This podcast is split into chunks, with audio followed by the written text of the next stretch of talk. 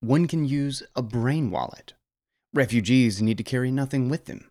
All they would need to do is remember a Bitcoin wallet passphrase. Funds, potentially millions of US dollars, can therefore be effectively stored inside of one's mind. The best in Bitcoin made audible. I am Guy Swan, and this is Bitcoin Audible.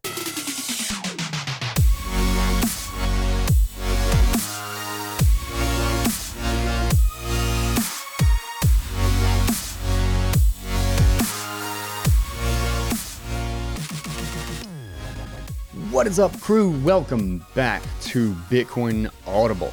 I am Guy Swan, the guy who has read more about Bitcoin than anybody else you know. A huge shout out to today's sponsor for the show, Hexa Wallet. Um, a lot of improvements in the recent updates for the wallet. Um, have really been enjoying it. Uh, have uh, been using it a lot more recently, actually. I've got like 20 wallets on my phone, and I have found myself increasingly going to Hexa uh, uh, lately, particularly again with the batching. The batching is hard to beat.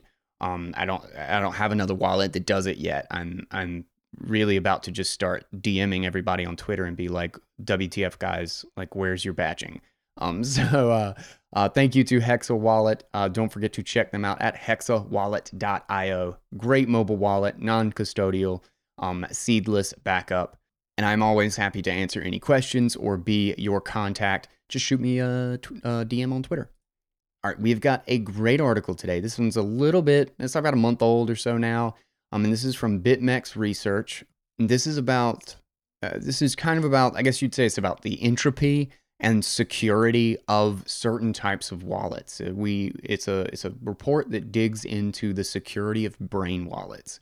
And this is just really great work and just goes to show how unbelievable BitMEX, like what a wonderful uh, resource they are for their research arm of uh, of BitMEX. They they literally have some of the best stuff. If you're not keeping up with that, um, them and Optech, Bitcoin Optech, are probably the two um, most information dense uh, kind of technical blogs uh, out there to uh, be following. So check them out. I will have the link in the show notes. But right now, we're going to go ahead and get into this piece, and it is titled Call Me Ishmael. Abstract. This report examines the concept of brain wallets and in which contexts they may be useful. As an experiment, eight Bitcoin private keys were created using passphrases from popular works of fiction and other media. All the funds were swept away in a short amount of time, and in one case, remarkably, the funds were taken in around 0.67 seconds. The report concludes by arguing that brain wallets may not be a safe way to store coins, certainly not by using popular phrases in published works. Overview Unfortunately, humanity is often plagued by refugee crises, from World War II to more relatively recent conflicts in regions such as Syria, Yugoslavia, or Afghanistan. In these scenarios, families often need to quickly flee a region to reach safety, leaving behind their belongings. Like many readers of this report, I personally know this all too well. Just two generations ago, my Jewish relatives resided in Nazi Germany prior to the outbreak of World War II, and they fled the country to seek refuge in the UK. My relatives had substantial wealth at the time, However, it could not be transported effectively, and when they arrived in the UK, they had nothing to their names. With the benefit of hindsight, leaving their wealth behind in Germany was not a significant problem, and my family is lucky to have survived. Of course, one could try to carry gold or diamonds on your journey, but there is always the risk of search and seizure, especially when crossing a hostile border. This is when Bitcoin advocates step into the argument claiming that Bitcoin is a potential solution to this problem facing refugees and others afraid of wealth confiscation. One can use a brain wallet. Refugees need to carry nothing with them. All they would need to do is remember a Bitcoin wallet passphrase. Funds, potentially millions of US dollars, can therefore be effectively stored inside of one's head. A brain wallet user could choose a popular phrase, take the SHA-256 hash of it, and then use that as the private key to generate a Bitcoin address. In this short report, as an experiment, I generated some brain wallets and examined their security characteristics. Brain Wallet Experiment The below table displays eight brain wallets I generated from popular works of fiction, musical lyrics, or academic literature. None of the wallets have been used before in Bitcoin's history as I generated eight new unused addresses. In one transaction, I then sent 0.005 Bitcoin to each address. I'm interested in assessing the viability of brain wallets and whether and how quickly the funds may be swept away by hackers able to guess the passphrase I chose. From Moby Dick by Herman Melville, Call Me Ishmael. Pride and Prejudice by Jane Austen. It is a truth universally acknowledged that a single man in possession of a good fortune must be in want of a wife. A Tale of Two Cities by Charles Dickinson. It was the best of times, it was the worst of times. It was the age of wisdom, it was the age of foolishness. It was the epoch of belief, it was the epoch of incredulity. It was the season of light, it was the season of darkness. It was the spring of hope, it was the winter of despair. The King James Version of the Bible. In the beginning, God created the heaven and the earth. Blowin' in the Wind by Bob Dylan. The answer, my friend, is blowing in the wind. The Bitcoin White Paper by Satoshi Nakamoto. The network is robust in its unstructured simplicity. Sweeping of the funds. All the funds were swept away within a day, and the 0.04 Bitcoin I spent on this exercise were lost, potentially forever. Remarkably, three of the deposits were swept away before our transaction even got confirmed into the blockchain. In one case, an independently run Bitcoin node witnessed the transaction sweeping away funds occur just 0.67 seconds after it saw the original transaction enter its memory pool.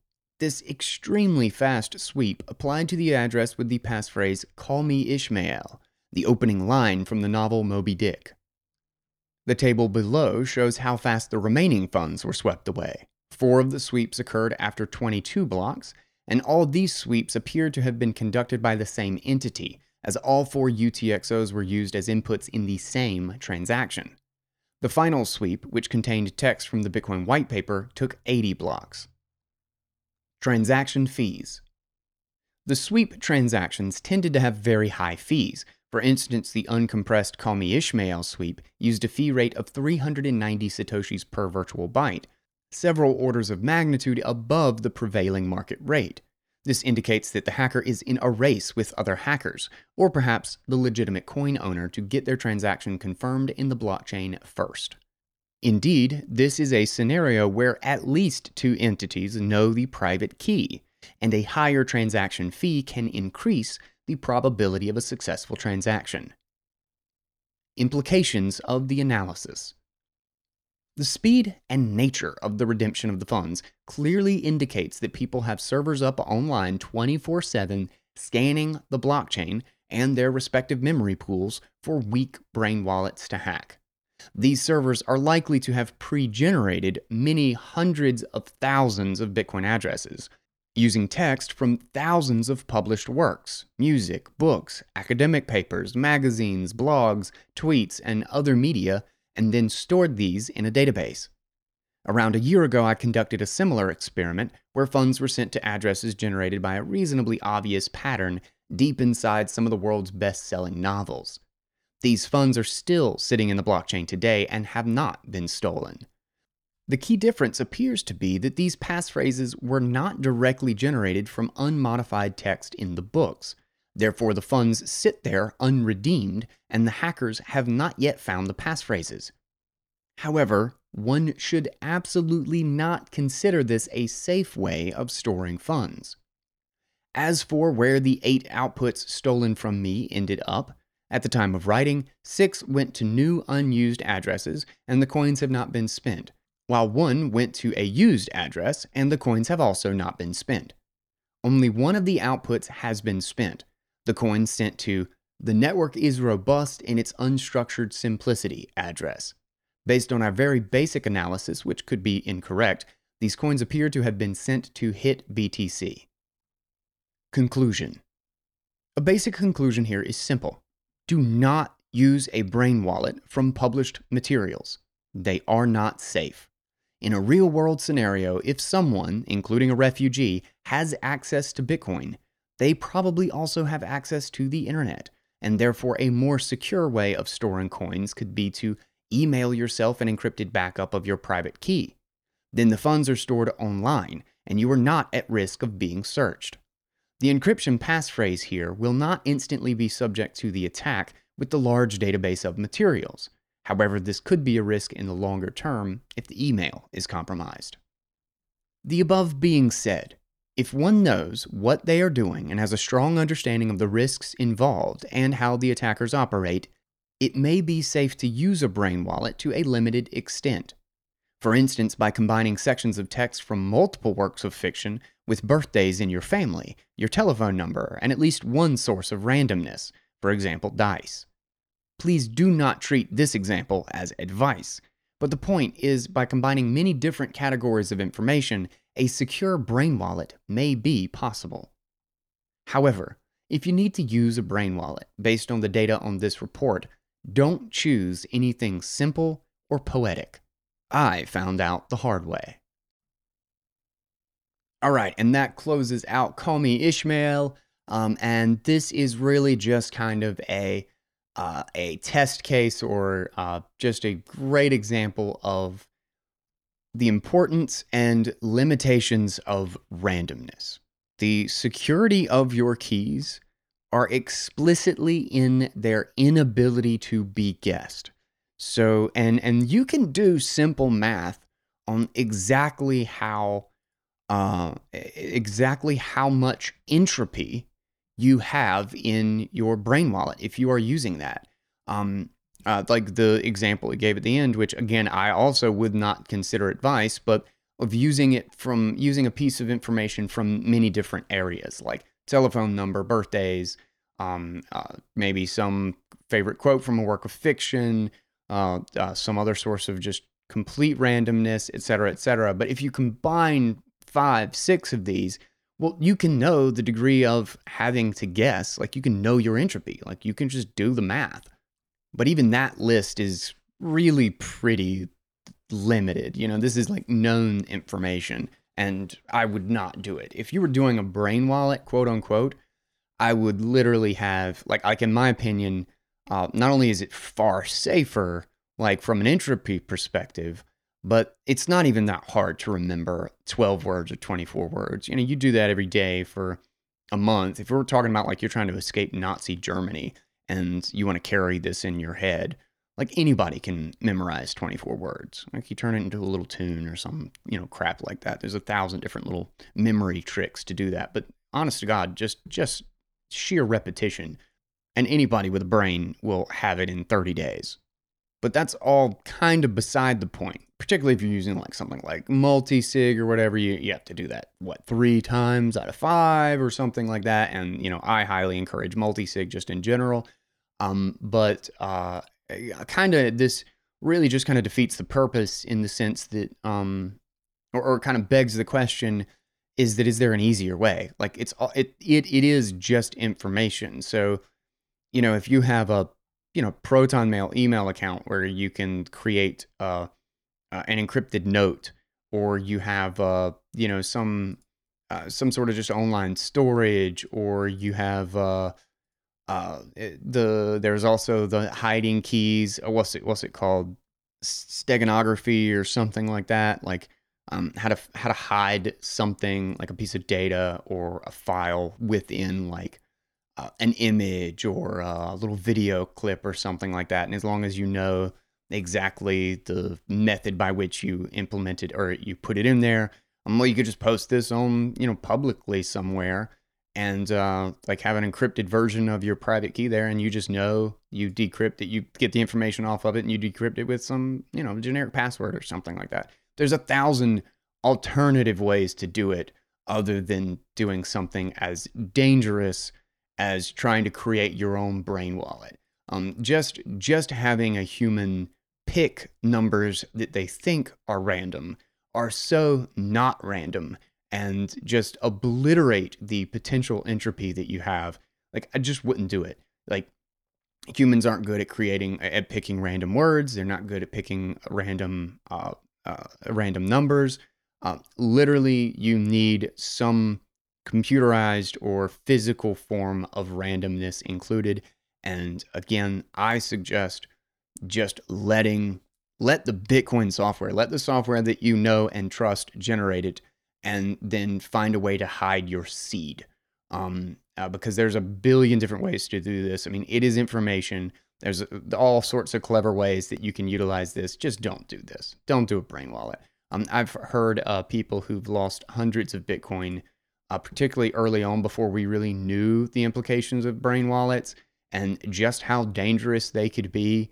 Um, there was even a website where a lot of people were sending tons of Bitcoin to where you generated a brain wallet on the website and the website was just scamming people. It was just taking people's money. Like they were obviously just keeping a backup of it. Like, like you were communicating with them. It was on a website. Like that's a terrible freaking idea. But um but there are like every uh unsafe key or every uh, obvious key uh, generated on the Bitcoin network is being watched. This has been the case since like 2013. So this is not new. Um, this is just kind of a new and more explicit report on exactly where we are in that um, uh, in that subset of uh, uh, you know security concerns as far as it goes to generating Bitcoin keys. Uh, but I think the real takeaway here is don't do it yourself. Just don't generate your own keys through a manual process. Uh, let the the core client or let like you know trusted software that you know you know open source generate your keys and then you can do all the clever stuff and the uh, you know memorize the seed or post it online somewhere hide it in a uh, uh, image um, uh, you know encoded into a piece of audio or you know whatever the hell it is is again it's just information be clever you know have fun it's really cool and like it makes for great like uh, uh, uh heist stories. Um, so there's uh, there's basically an endless amount of possibility. Don't start at the entropy side. Let the entropy entropy be taken care of by the real software, and then and then secure it afterward. Do it do it after the fact. Um, that's that's my uh, that's my suggestion. And get creative and don't tell anybody about it. You know, uh, except for the people that you know and love and that need to be able to get your keys when the day comes and maybe you're not there to uh, give it to them. And you know, I think this is actually kind of uh, particularly like in the context of multi-sig and stuff with the huge billion-dollar confiscation by uh, uh, the government from Silk Road Bitcoin. This is a perfect example of showing, you know, what happens when you do keep it behind a single key, when you don't keep it safe, um, and when you don't protect it. Again, like we're going into a bull market. I've said this many times on multiple different shows now, and it can it it bears repeating. Protect yourself now while it's easy, while it's not as stressful, while it's a small amount of money, or at least smaller than it could be, um, and potentially will be as we get to the end of 2021 now. I think this next year and some change is going to be crazy. Um, so make sure you prepare. Now is the time to do it. So do it. Take a minute, learn, and don't create a manual brain wallet. um, huge thank you to BitMEX Research for doing this. That is freaking crazy that 0.67 seconds and that sucker was swept empty of Bitcoin. That's pretty phenomenal. Um, but uh, not wholly unexpected. Just just pretty crazy to see how potent uh, the these computers are like you know everybody's looking for those cheap bitcoins. Everybody's opening the really easy to open keys. Uh, and there is no telling how much of this stuff has already been generated and is just sitting and waiting for you to accidentally send Bitcoin to it. So, with that, a great way that you can uh, generate some keys that uh, will not have this problem is by getting yourself the Hexa wallet on your smartphone. It is non custodial and it is actually seedless. It is uh, broken up with Shamir secret sharing so that you can uh, have pieces of it uh, kept with contacts, pieces of it kept on an iCloud backup, or uh, you know uh, Dropbox or Google, uh, Google Drive or whatever it is, and you're not susceptible to any single location. Um, it's a it's a three of five, and then of course you can offload it onto one of your other devices. Um, so it's a really great way, um, just in the context of this problem, to have your keys secured against a lot of potential problems and to have it safe if you need to cross a border somewhere.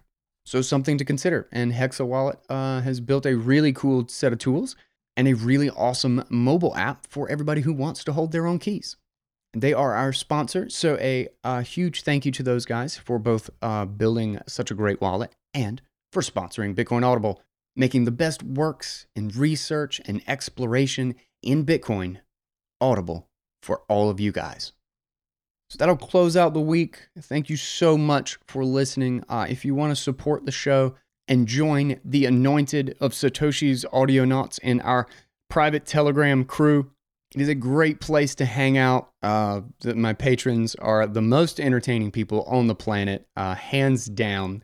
Uh, and we are the Audionauts. And it's also a great place to ask questions. Um, you know, we got a really great group and I know a lot of people are still learning, and there's so much to get across.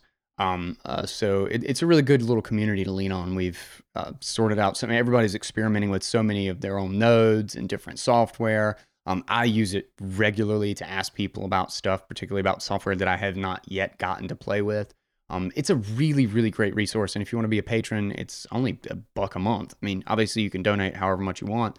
Um, but uh, all I do is limit it to supporters of the show, so I know everybody's got skin in the game here. But um, of course, if you cannot do that, um, obviously money is tight. It's crazy times. Uh, the one thing you can always do to support Bitcoin Audible and support my work is share it out. Share it out with everybody you know in the Bitcoin and crypto space so that they too can learn about monetary history, learn about the cypherpunks, learn about the core fundamentals and the real value and assurances that this system provides, and what it's going to look like in the future and how we get there. That is what we are doing here at Bitcoin Audible. I am Guy Swan.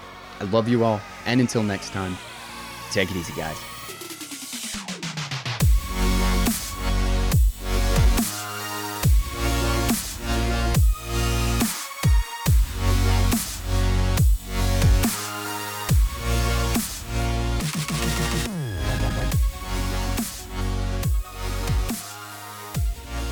This is Bitcoin Audible, a 111 production on the Crypto Economy Network.